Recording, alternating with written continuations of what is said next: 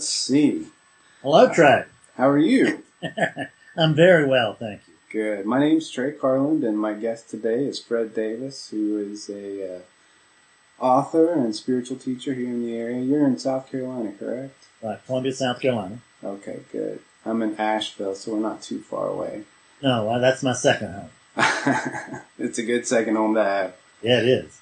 Um, I guess first off, I wanted to ask you a little bit about your your journey. You know, there's I read about it in the book um, "The Journey Home," which was Yeah. volume two. That was a good book. My story was in volume one, and that's a nice little project with um, It is a nice project. a couple dozen people that have experienced awakenings and, and their stories. And, and I'm always a sucker for a good awakening story anyway. so um, maybe, you know, without getting too deep, because I know you've got quite a fascinating one, but maybe you can tell us some of those highlights. Well, I just I'll, I'll, let me start at almost the end, which is that having having met with a defeated life. Um, in other words, I had I had had some some good days and some successful times as a as a normal human being, and uh, living in the suburbs and all that kind of stuff. And that crashed and burned burned due to my alcoholism. It, really, I threw it away, and uh, I ended up going from there to living in a park in Portland, Oregon. I mean, that didn't happen immediately, but w- within a few years, I was reduced to being homeless. I was a homeless drunk in uh, Mount Tabor City Park in Portland, Oregon, and um, I managed to, uh, you know, however, by the grace of God, literally, I got out of that park and didn't die there. I still don't know how that didn't happen, but I'm not going to question it. Yeah. Um, and then I got sober, and um, just as my life began, I got sober through 12 step recovery. And just as I began to get stable, um, four years into recovery, I had, in my first year of recovery, I had gone around and made amends. That's part of the recovery process. I had gone around and made amends to people. And, um, but there's nothing in that book that says they have to accept our amends. And, uh, the delay is a little bit of a mystery, but four years after I made that amends, or three and a half years after I made that amends, um, somebody decided they didn't take them, and, and I got and I ended up getting arrested. And um, so just as I was getting back on my feet, I got knocked back on my back again, and um, I just didn't really want to. I, didn't, I, I, you know, I had come back from the alcoholism. I just didn't feel like I could come back from legal troubles too. Just to get the wind knocked out of my sails right then was just too tough. But I nonetheless tried because I had a brand new business as a bookseller on the internet and, and I love being an entrepreneur. And so I thought I'll give that a shot. Um, I spent the next two and a half years though in deep, deep suffering as that, um, as that, as that trial became nearer and nearer. You know, I had a pretty good lawyer. You put it off, a real good lawyer. You put it off for a while. But, um, two and a half years later, here it came. And, uh, I pled guilty, so there was no question about what was gonna what was gonna happen. At um, but but with the outcome, we didn't know. We didn't know what was that was going to be. But fortunately, my life was already shining example of of of living well in recovery. And so, what I ended up having to do was go to jail on the weekends and stuff. And that doesn't sound so bad, twenty three weekends in a row, but it was supposed to be 45 weekends in a row. I did halftime because I went out and picked up trash on the highways like you see these guys do. and, um, but it was, I was already so busy. I was the busiest guy I knew selling cheap books on the internet. And I was busy. I worked seven days a week. Now that got truncated into, into five days a week. Uh, plus I got put on probation. I was under heavy restriction. It was just more really than I felt like I could bear. And, um, I asked my wife, my then girlfriend, now wife, I said, she had, her, she had had a, um, her partner had blown his brains out like a few years earlier, and I didn't want to do that on her by surprise. so I asked her, I said, I need your blessing. I really want to commit suicide. And she said, well, I really don't want you to. And I said, I know, but I just, I can't, I can't do this. And she said, well, well, come on and try it for a while. Just try it. And you can go to that if it doesn't work out, but I'll help you with this. I'll help you with that. Please give it a try. So I decided that, you know what? If I can't do anything with this miserable life other than make this sweet woman's life a little less miserable, then that's what I'm dedicating it to. So I'm going to try to stay alive for Betsy. But I had lost all interest in my story. I didn't want to be Fred. I didn't care anything about it. It was like, uh, no thanks. hmm And six weeks later, I was sitting in my living room reading uh, Ramesh Balsekar's uh, Pointers from Nisargadatta. And he asked a question. And when that, when that, when he asked that question, in that moment, I never read one like this, it's interesting. But in that very moment, I just, the, the body froze. It just completely froze.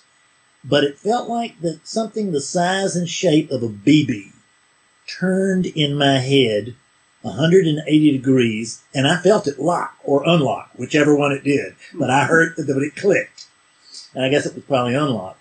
The um, but when it, but when, and then when that hit, boom, there was the awakening.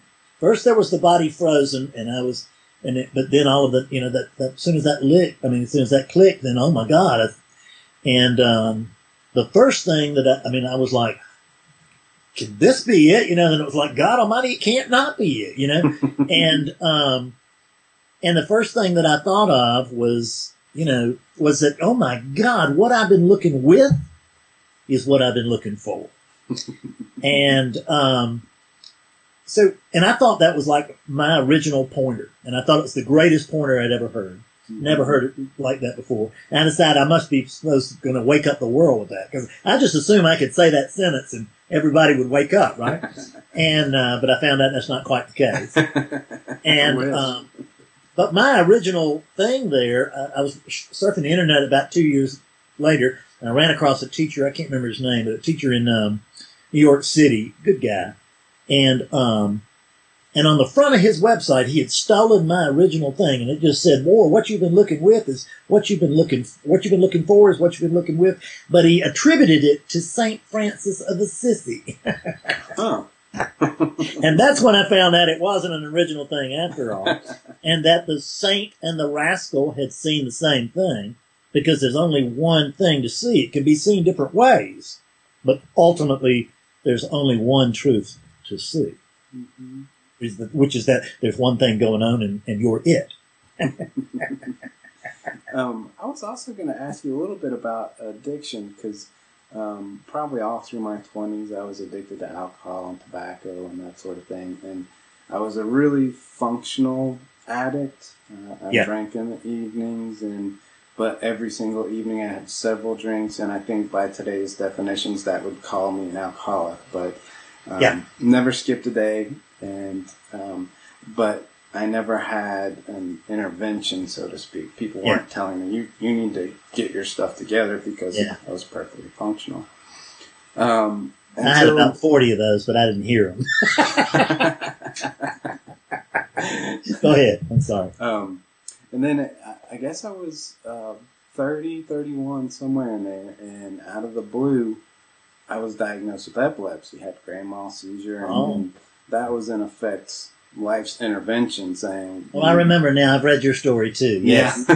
Right. Yeah. Yeah. Yeah. Go ahead. I'm sorry. that was kind of my wake up call, I guess. Yeah. And um, I attribute it at that point in time. I scaled back my drinking and eventually stopped drinking. But um, prior to that, I actually quit smoking for a time, and that I'd started smoking when I was a teenager, and um, I was in my late twenties. And for some reason, I said, "Okay, I'm finally going to quit."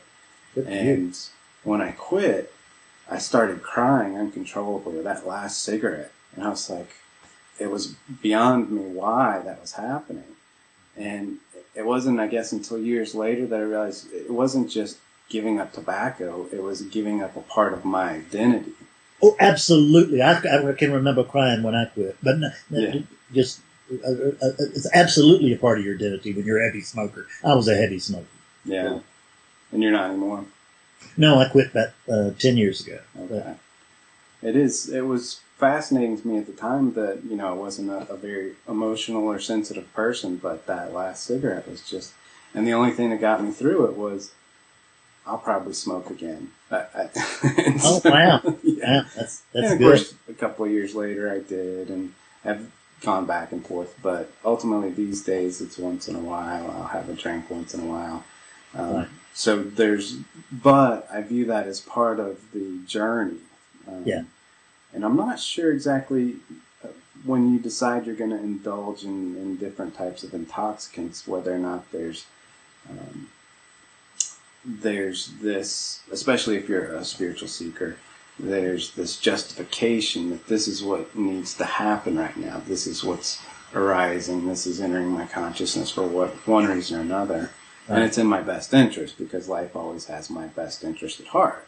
Yes. right. So these, Boy, isn't that convenient? I know.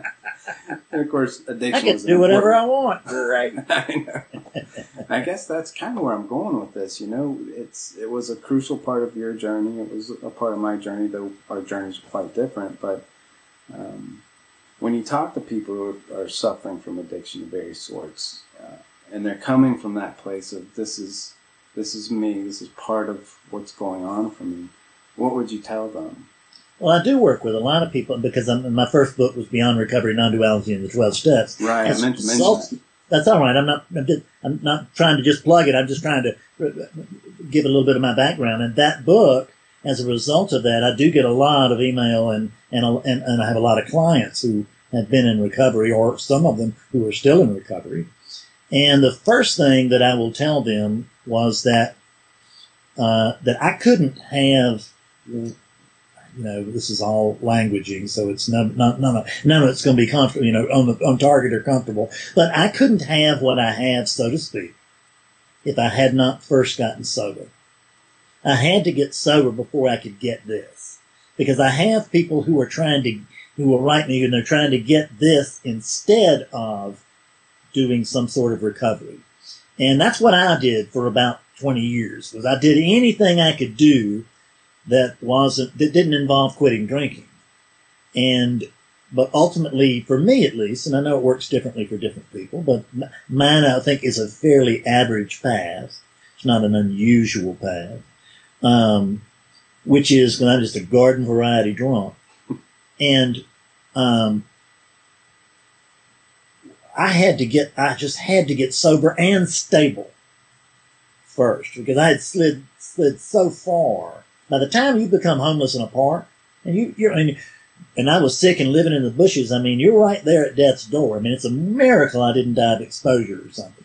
And um, so once you have once you have been there, um, I mean, you've got a you've got a point of of real reflection. That was my bottom, as we like to say. Yeah. And I and I, and no matter what, I just didn't want to go back to the park. And if that involved quitting drinking, okay. And uh, and I tried to quit drinking the way you quit smoking, which was that I mean I tried always before. I didn't try it this time. This time I really opened up. But always before when I tried to quit drinking or tried to quit smoking, I wanted to be the same person, just not have those pesky addi- addictions. hmm And I actually don't remember anybody that I met in recovery who recovery who remained precisely the same person they were when they came into recovery, who who managed to get clean or sober. hmm Yeah. Because that guy, that and what I tell people is, and I think I still for me this is still true, is that um, uh, right, if it's not true, I'm not going to find out because my life's doing great, and every time I've thought in the past that I could, or surely I can drink again, I found out I couldn't. Hmm. So I pass. And uh, but there, in my sense, is that the Fred Davis, who was trying to, who was a, say a problem drinker. I mean, I was an alcoholic. Don't get me wrong, but the Fred Davis that had a serious, that had this deeply serious, uh, fatal, uh, drinking condition. Um, he still got it. Uh, but you know, it's just, and I don't even want to say he's not here, although I haven't seen him in years. But, but if, but he, but somewhere in here, that still resides. But I'm not, but in no, I mean, but almost like genetically, because there's no, there's no sign of him really.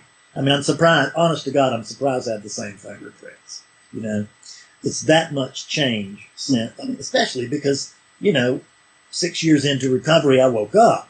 So mm-hmm. I got the one-two punch. I got, you know, I got recovery, and so I, that changed me dramatically. And then this thing happened. Oh my God! You know, Yeah. the last eight, you know, almost eight years has just been quite the quite the journey. Yeah. So that that Fred Davis note, um, he may still exist, but um, but he was it was not evident. I didn't try to hold on to him. I tried.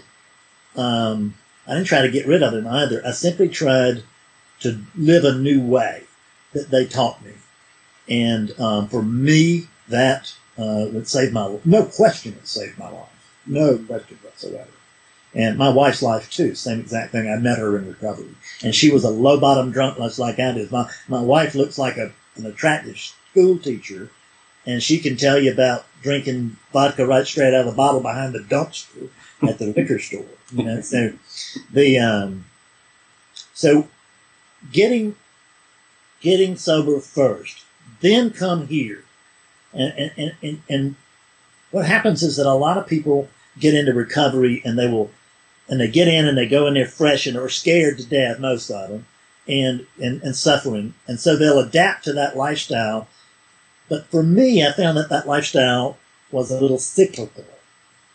You know, you get through the 12 steps and you're supposed to work them again. It was like, you know, this, that, and the other. It just found the whole thing to be a little cyclical for me. So I stayed in it for a long time and I did a lot of work in recovery and, and um, I did a lot of good. I can see that. Um, and I, I got a lot of good out of it. But at some point, uh, late, I was much later than most. I decided, you know, this is not for me, and I can't do this anymore. I was awake, and they just by the time as I became more and more awake, they they they thought I had lost my mind, quite literally, and um, so I just had to, you know, get out of there because we nothing no longer had anything to talk about. Some some people can transfer this thing to AA language. Um, what's our friend's name on the West Coast who's so uh, the recovery guy that's so good. I can't think of his name. I've talked to him on the phone, but um, it's. Uh, but I just got to where I couldn't. Um, what I get a lot of now is people that are that's the very same place, but they're only a year into AA, or two years, or or, or six months in, Mm-hmm. and they and they get it, and they're grateful to be sober, but the rigid structure of that uh, of, of the 12 step thing, whether we're, whether we're talking about whatever kind of 12 step group. I don't want to name mine. So, because you're not supposed to, and I've, I've done it before publicly, but I'm trying to avoid it these days. so, um, that, uh, well, I forgot where I was, Trey. um, people that come to you that are Yeah, yeah, yeah. So they, so when they, you know, when people come to me now, I mean, it's just get sober now. Then, and, and, and so they're a year in, they're six months in, they're 18 months in, they're five years in, and they just hit a wall with AA. That's the, or with whatever. so with whatever 12 step program they're involved in, or even non 12 step program that they're involved in. Um, but if it's any kind of program, but particularly 12 step, which has got a very rigid, rigid structure, and and that's what I needed when I got came in because I needed somebody to tell me do it like this. Mhm. and, that's, and, and and don't vary and that's just what I did.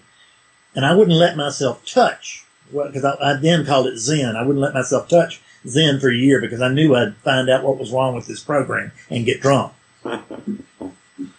but the, the, the, the my book is actually meant to be a bridge. It's not my, you know, Scott Kiloby addresses addicts, practicing addicts with what he's doing.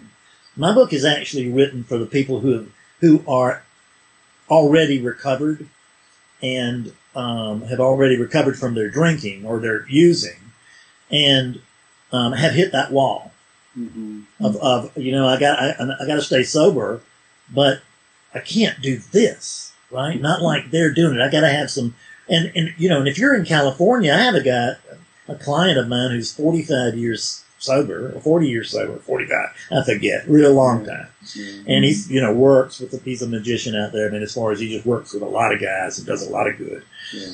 and um, and he talks non-duality to him Mhm. in in AA language. Okay. Um, and in California, you'll find some of that. yeah. You know, in some other places, New York City, you'll find places like that. Just around, you know, the more enlightened areas of our country, you'll find that. Columbia, South Carolina is not one of those.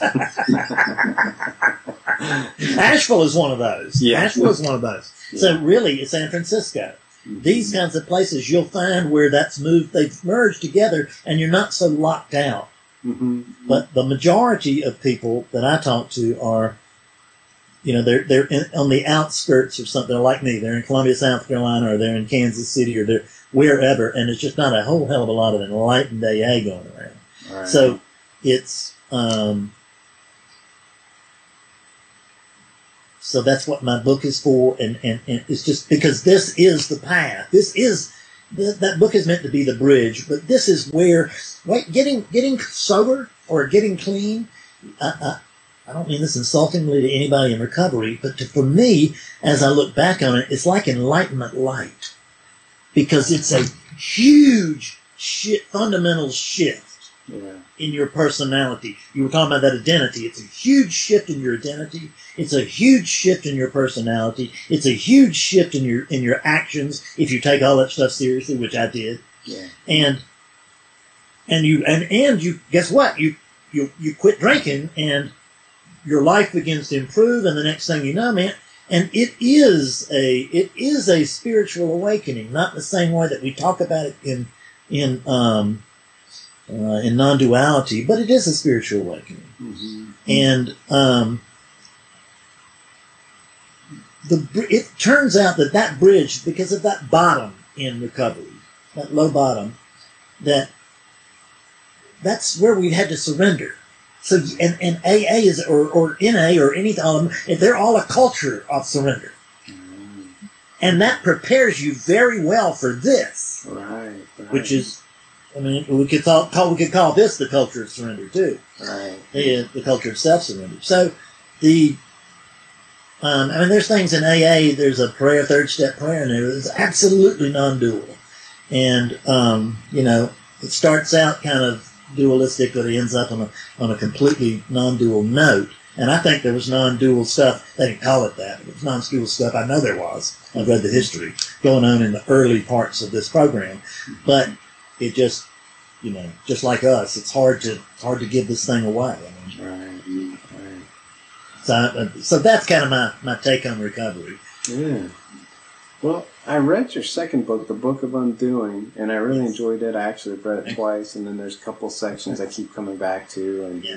Yeah. Um, I remember one sentence I made note of that's just so simple. It's uh, pay attention to attention. Yes, And it, yes, sort of that sentence wraps it all up. But, yes, But you can't just say that to somebody and it, you know, the light go on necessarily. no, Um, so the rest of the book is kind of you in a dialogue with a, a, a generic person who's asking questions and Right. trying to get elaboration on that. And um, I think you do a really good job of thanks. trying to put that into layman's terms, I guess, for lack of a Yeah, better word. trying to make, trying to, trying to make it simple. Yeah, yeah. What I've discovered, I've discovered a few things because since I wrote that book, I have done about, um, well, I don't know, some of them have been clarity sessions, but I've done hundreds and hundreds of awakening sessions since that time. Wow. where because it's as soon as that book hit out, I mean, because I have a blog, wakingclaritymail.com, and when I when I when and so in other words, I had a ready audience, and when that book came out, it was an, it went into Amazon's top ten for Eastern philosophy and stayed there for ten months. Nice. So it, it immediately people started and people started calling me yeah, because some people did wake up from that book, but a lot of people could just see that the truth is in here. I just can't quite get it out by myself. right. And um, so, and I found out a number of things from that. And one of the things that I have found out is that I- make this ch- childish, childishly simple. In my awakening sessions, I just bring everything to just where it's just silly almost. It's so clear because I just think, I don't give the mind any wiggle room. You know, people get mad at me because I tell them it's a yes or no question. And they're like, no, no, but it's a, and I say it's a yes or no question. Which is it? And because there really, it isn't a yes or no question, just the ego doesn't like the answer it's got to cough up. Because the ego is going to have to tell the truth and it resists that. But, so the, but when, but it won't, it can't resist this constant childlike hammering. Do you see this? Because if you watch, if you look at that book or you look at my sessions, because, because my, when I wrote that book, that was everything I had. Now, much has come since then, of course. Mhm. And um, and my, my, my very best stuff's not even in that book. I'm probably not going to put it in a book. So, um, but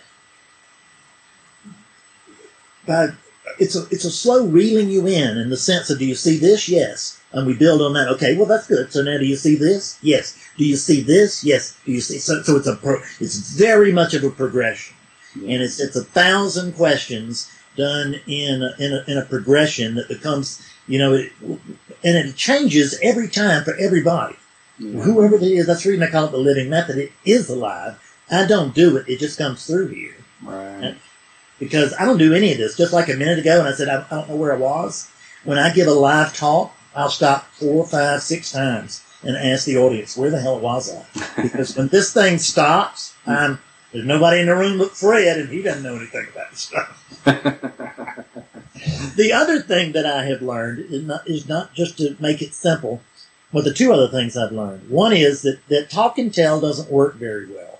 I mean, and this sounds, what I mean by talk and tell is that we, we tend to talk about enlightenment a great deal. And I've got, I've written two books and an ebook on it, ebook on it. So I've done my share of it too. yeah.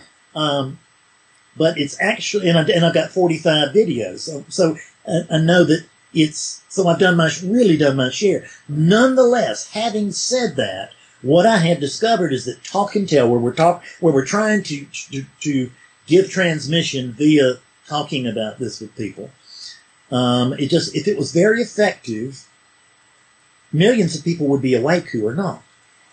Right. And I work with people who, all the time, who have been in, in been in non-duality 10, 20, 30, 40, 45 years. 45 years, my, I've got two guys that have been in non-duality 45 years and weren't close and woke up with me in about two hours. So obviously something different is happening. Yeah. And it, and what it is, is that show and tell works. Mhm. But also, but so, so I sh- I don't tell them, talk to them about it. Like I remember when I was on Batgap, and a woman wrote Rick right after that because he forwarded the email to me, and she, and it was the first person that I did a session with after Batgap. You know, I saw you on Batgap and I want a session. And she wrote Rick, and she said, "This guy doesn't talk about enlightenment. He takes you right there and shows it to you." and that's what I do. Um, the other thing that I've learned though is that so think about this. We think that waking up is so very difficult. That's what we're that's what we've always thought, and I always thought that. Mhm. And what you can find out, you can reach a point where you find out that actually waking up's not what's hard. Staying asleep is what's hard because we're having to constantly overcome our experience with our thinking about our experience Right. So- what what I found out though is it can't be that difficult to know our to just see our true nature, or I couldn't do it virtually every day. You know, virtually every day. I did two yesterday. So they're, you know, with uh, uh, and when I do these, these people come. They come to an initial awakening. Obviously, an awakening here does not mean that you know we're now going to push Adyashanti or or Nisargadatta off the stage so we can talk. It's it you know there's there's there are levels of clarity, but Mhm. they do come to an initial awakening. They they see their true nature. They're, and they're I mean, they're, you know, they're tickled to death, Yeah. and it's and it's authentic. And there are people I have who've been in this thing for a while who wake up and never appreciably go back to sleep. And when I say that, what I mean is is that when cloudiness comes in, it's recognized. Oh, and this is part of the process too. Right. You know, instead of, oh, it's broken. I lost it. You know, I had it, I lost it, I now got to get it back. Right. So it isn't that difficult to see our true nature, or I couldn't do what I can do, what I do. But the, and when I say I do what I do, let me, let me tell you the shorthand secret on that. I say I wake people up, this, that, and the other. It's shorthand. I, I, I, I tell people at my house if I thought I had to come downstairs and wake up two people, I wouldn't leave my room. I wouldn't get out of bed. But so I facilitate that, right. but it's just a lot shorter to say I woke people up. And you got lots of I'm sure. So, but the thing that I've discovered is that although it's not difficult to, to to see our true nature, it's difficult. It is actually it is difficult to accept it, ex- to accept what we see. Hmm. So, two thirds of my awakening sessions are actually bringing people to an absolute surety of where of what they are not. Because what I've discovered is that once we have once we have convincingly showed, I don't know if it's the mind or truth itself, whatever. Once we have convincingly, let's, let's call it the mind. Once we've convincingly shown the mind what it's not, or the I should say the unit, the, the body mind. right. I call these units. The, uh, Mhm. so this body mind. Once I've shown this unit what it's not, then that and, then there's a then there's a and there's an openness there. At Mhm. which point I can come in, introduce what you are, and it takes. Right. And I do that via I do that I hope uh, via stories usually, and you know long tradition of spiritual truth being transmitted via story, and there's good reasons for that. One of them is is that you can slip stuff into a story that the mind will very patiently sit there and listen to, and will not shut down on. Right. So you come in and just pop, pop, pop, and then you slip something in, and it's like, and it hits home before they re- before it realizes it's been screwed. You see what I mean? that reminds me one of the things I've I found more effective lately is um, posing questions rather than telling people things Yes. and keeping the mind. The, it's like start off a sentence with "What if this were the case?" I'm not Yeah, saying yeah, it is yeah, the yeah. case. Yeah, that's right. What if this Yeah. the case? I do that same, a very similar thing. I do it from the, well, let's pretend you're oneness. and, and sometimes I'll switch it to where let's pretend you're not. Right. But I, I like that very much because it is, it's that light touch. Mhm. So the mind doesn't immediately raise it up because you've already offered it an out. right. right, You're just showing it something and what if? I get that. Well, I probably use what if, so they, I like that. Uh, I have not used that before, so it's direct theft. Speaking of which, I thought that I had this original um, uh, use of the past to enter the present, where, and this sort of came to me one day where I went back and, and relived a childhood memory, and during the process of re envisioning that memory, paid attention to what was there watching that that's here today watching this Yes, and what Yes. hasn't changed at all that's exactly right. during That's that exactly period. right. The- So it's kind of, and I think you use that in, in your. I do. I was going to say that sounds like my sense of being inquiry that I use. Yeah, And yeah. uh, I do a shorter version of that now, but it's a powerful thing, hmm and you can notice that. Well, you notice that there's something there because there's something recording this stuff. All right. because I'm not having to say, okay, um, this is going to be a fascinating talk with Trey. Let's be sure to remember this and press, you know, record. Yet tomorrow, if you ask me about this, I'll, I will be able to recall it right. because it's own file, so to speak. yeah. You know, and some, and I didn't have to do it. Uh, And this thing, whatever it is, that's that that is recording that, so to speak, whatever it is that's observing that, it um,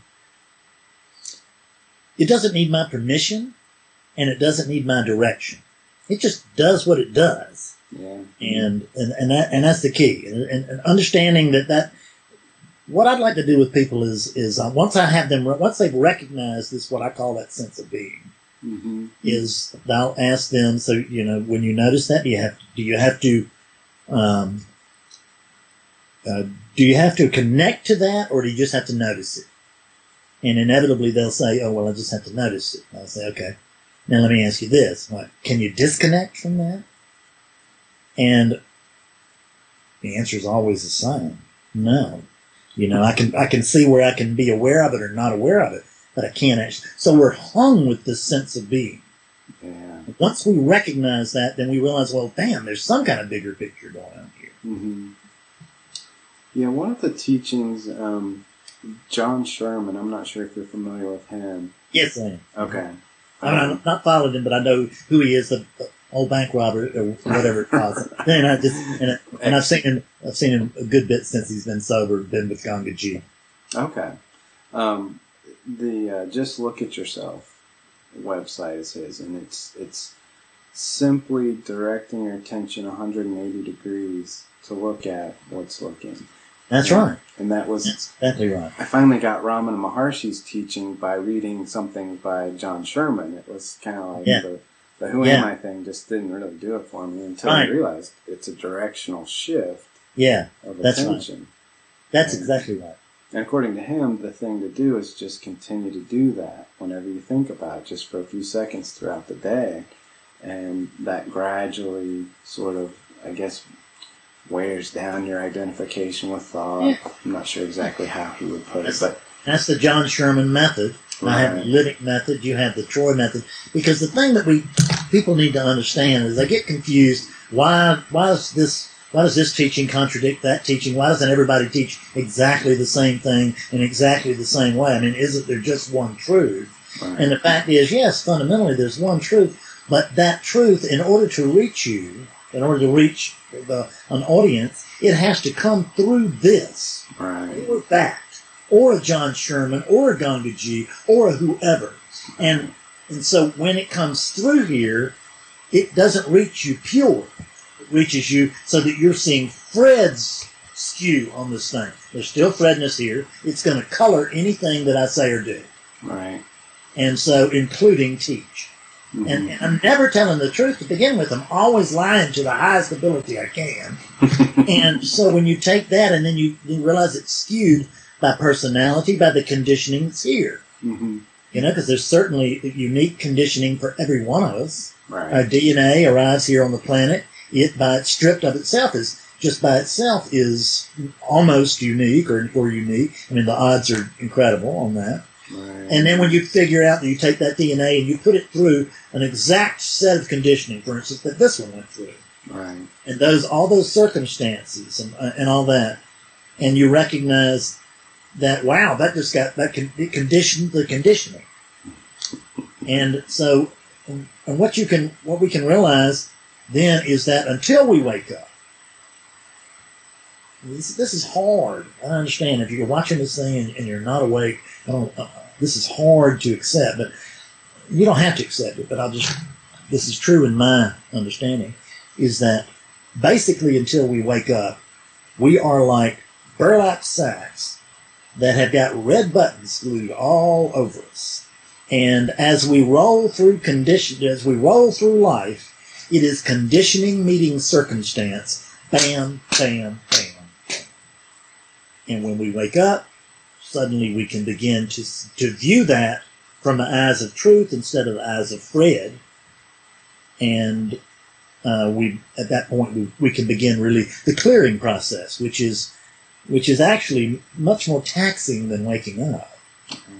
It's just that the waking up's always gotten, the waking up gets all the press.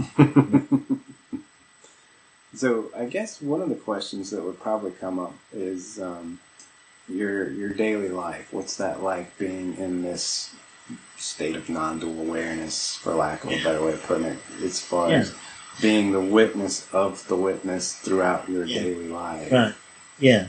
It's um well, you know, it's it's pretty I mean, I'm kind of a skewed one to ask that because I live, breathe, sleep, and everything else. This, this, this. I'm a one-trick pony. This is what I do. I do it for a living, um, and I, um, I do it for joy. So if I'm not, if I'm not teaching it, I'm probably in the living room reading it, which is rare these days Yeah. um, because I'm, I'm either teaching it or writing it directly an awful lot. So, and I move in these days, it's very different than it was even a year ago because all of these sessions, the chief result on is that they've cleared this up Ah. Because every single time I have to take this through, that's those basics every day, sometimes twice a day.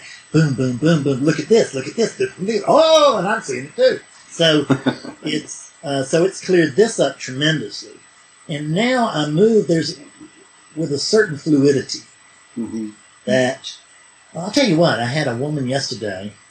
Um, uh, this doesn't happen often, but it's not the first time it's happened. But it's been a long time since it did happen last. And I had a I had a client blow up on me yesterday Hmm. because what I do is I have to get them aligned with what I'm doing because their ego wants to run my session. Ah. And but of course it's you know, and I, I have to get really brutal, and I say, how many? Do you notice that you've never done one of these sessions? Do you know that I've done about 500? Which one of us do you think might know how this should, should go? Whatever. And this woman just blew up. And there was no real response here. Yeah. It's just like, oh, I'm sorry. There's nothing personal here, and I didn't certainly didn't mean any disrespect. I'm just trying to tell ego it doesn't get to run the show, and ego's been wounded and it's lashed out at me or whatever. Yeah. But, and I mean, there was the, the, the body tense stuff and stuff during that. It, it's not like it didn't affect me at all, Right. but there was no. But you had to be in my head hmm to know that there had been an effect. The body didn't yell back or throw down the phone, or, and we ended up, um, we ended up that session, and this woman's a life coach, and we started out that session with her blow up, and we ended up, or just shortly into it, we she blew up, and then at the end of it, she said, "So are we okay?" About my blowing up earlier, and I said, "Sure, we're fine about it." She said, "Because I just want to tell you, I'm your student, and I bow to your feet." So that's quite a damn shift, is Yeah. it not? From going, you don't have any respect, you you're just, you know, it was awful. And so that she did. I told her, you know, don't don't worry about it. She did made the best comeback I've ever seen. and She did. Yeah. So oh I mean, I forgot what, what we were talking about on this thing now. Oh, everyday experience with Everyday experience. Yeah. So I'll move with a great fluidity, which is that whatever happens, this seems to move in that direction. Um, and and and I mean, what I, I had a one woman when I was in Asheville this a couple of weeks ago and did my sessions. had a young woman, probably 23, 24, something like that, and she was um, asking about, you know, what should I do with my life? And the first thing I always say, you know, if you want life advice, I'd find somebody who didn't live in a park. but I was, but I was willing to give her, go on record as giving her the general thing. I'd look for which way the wind is blowing and be willing to align yourself. Be willing to go in that direction. And that's what happens here. It's the same thing that it's the same thing that's happened with, with my practice. My practice has exploded in the last year. And it's done so, um, which is, I mean, it's just been such a radical shift. It's crazy. Yeah. And I mean, you can't, because the unit knows it can't do this stuff yeah. and it just is perplexed, you know. It's like, wow, why are they why are they coming to see you? Why are they why are you getting to see me? But but it has happened perfectly without my doing anything. yeah. Because I never what's happened is that there has been such there has been such a pull. The teaching just gnaws at me all the time. There's like this, come on, come on, come on, come on, get in front of the computer, do this, da, da, da, you know, get this, get this better, get this perfect, all this stuff. It never leaves me alone, and very, very rarely I can, I can't hardly take a day off Mhm. for the, you know, for rest, just general unit recuperation. yeah. But man, I don't even know where I was again. So, uh, what were we talking about? So if, if you're in effect following where the, the wind takes you, you're just kind of going with the Yes, I was like, because, because what I noticed is without my doing anything, all of the volunteers that I would need in order to build a, a, a begin to build a, a organization. And It's a disorganized organization. It just has done itself. right. You know, and all the volunteers have arisen, and I've got, you know, I got, I've got a business manager in Florida and an editor in Florida, and I got somebody here and somebody there, and you know, and and a, and a events manager in Asheville. All this, that, and the other, and all of these people have just fallen together. Yeah. I haven't sought any of them. They've all, um, they've all come to me, and they and that's the best description of my life Yeah. is that I try to do as little as possible. But there's such a pull by the teaching that it looks like a push from here. In other words, I, I don't mind shameless self promotion. I think it's a wonderful teaching. I think it's the, this may be, I mean, this is one of the most powerful things going on. It really is. And so why would I not want to shout that from the rooftops? And just the fact that that goes against the, the, the, the, the feelings, beliefs, and wishes of a lot of people in non-duality, I can't help that. Right. I kept it actually under my hat for a while as to what I was really doing. And then last year, about a year ago, I read Emerson's essay, Self Reliance, and which I'd always veered away from because I thought it was, you know, go pull yourself up by your bootstrings. Mhm. it's not. It's self reliance with a capital S. Ah, It's reliance on that self. gotcha. And it was a freedom to come out and be yourself. Actually do what you're doing. And so I came out and and I just started saying, look, and I just backed myself to the wall and said, I'm taking on all comers. You know, call me, I'll try to wake you up. I bet I can. Yeah. And the other thing that I, that happened at that time was I really let loose of this guy because I didn't want to be a spiritual teacher like I am. That's who wants to be that man. I wanted to be Eckhart Tolle or Rupert Spira, you know, the really the quiet master comes out and just you know talks in hushed tones and that sweet baritone and da da da, and, you know, and all that stuff, and that everybody loved and respected and everything. And instead, I'm a hick from South Carolina who's you know who's funny as hell, and that's what I and that's what I do Yeah. and um, and and and, and I'm and I'm quite self-deprecating. You know, people will tell me, you know, they'll ask me if I'm at a meeting or something. You know, do you really think that there's um, uh, that there's really an acceleration to enlightenment because our planet, you know, because our planet, because of our planet or whatever, our planet's condition. And I just had one answer to that. You know, if this is in the front of the room, the planet is in trouble. So, but that's not the, you know, but that kind of, that's not the kind of teacher I wanted to be. But it turns out that a lot of teacher, act- a lot of people actually like me. yeah. Not me, not the next Eckhart Tolle, not the next Adyashanti, not the next this or that, but just Fred Davis. So that's what I've come to see is that I'm just the first Fred Davis. Doesn't need to be, doesn't need to be a second. You know. My wife would give, wouldn't take a million dollars for me. I don't think she'd give you a nickel for another one just like me.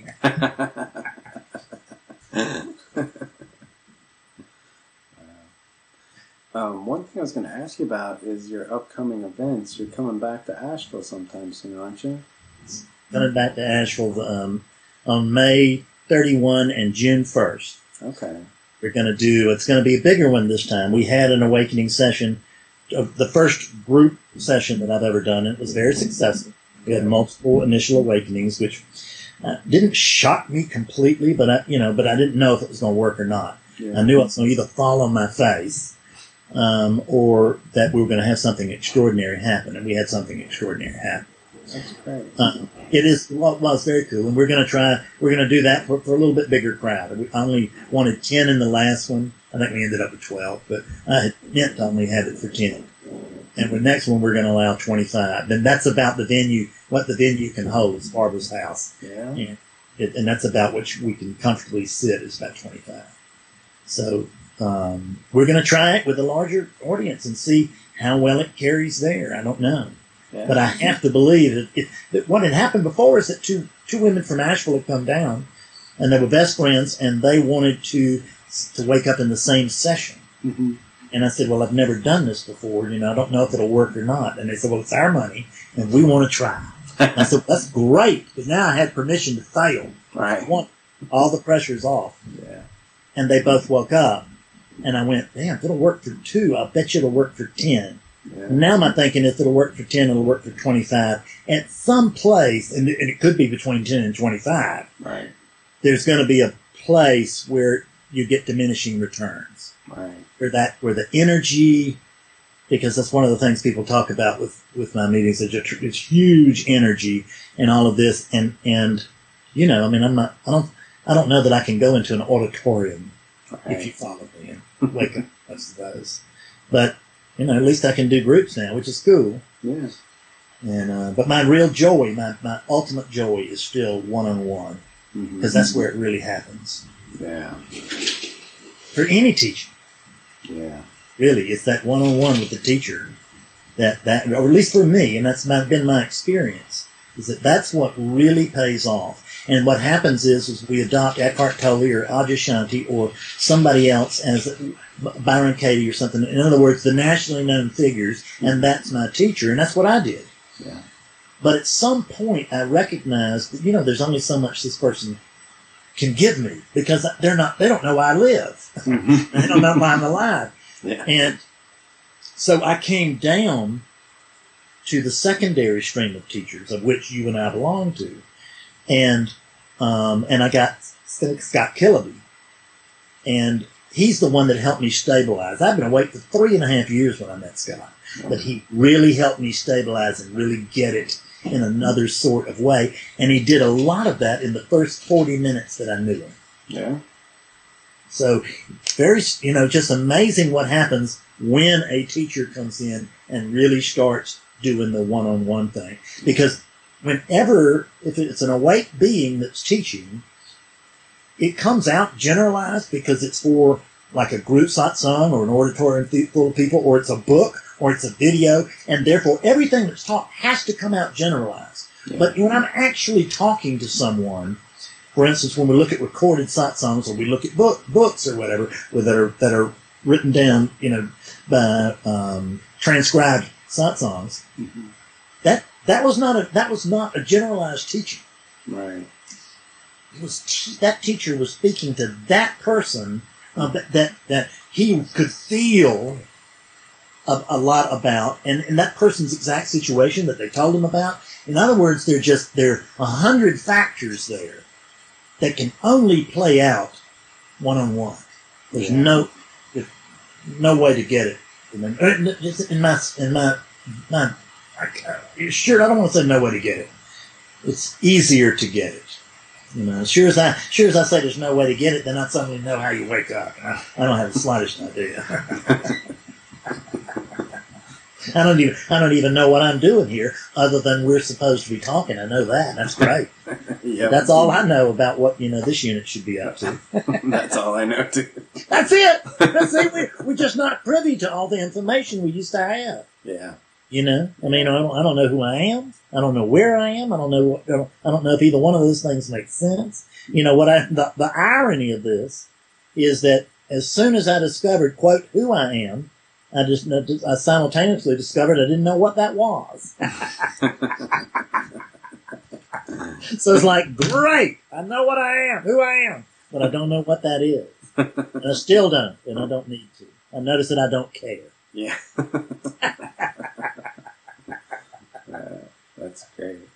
Well, if people want to get a hold of you for private sessions, how would they go about doing that? The easiest thing to hook up with me is just go to awakeningclaritynow.com and you can see it. There's a sessions page there.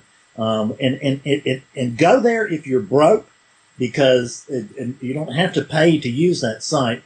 There's a huge amount of information on that site. You've got a, a book excerpt on there. There are lots and lots of well-known teachers who have I used to do a, a different type of website that was really hosting other people, and that's now morphed into my own site. It's a new site, but it, where it's really about my teachings. But all of that stuff is there. You can do searches Yeah. for you, know, you can search names and um, and a lot of the big names will be there. But even um, and and then there's a lot of and there's a ton of my writing. I started that I started that um, website, or at least the original one. I started less than three years ago, and there are over 200 posts. yeah. So that's cranking them out. There are hundreds of thousands of words there. yeah. You know, also there are links there to um, my videos, which people write me. They've woken up from my videos, Mhm. uh, and they're there and they're free. yeah.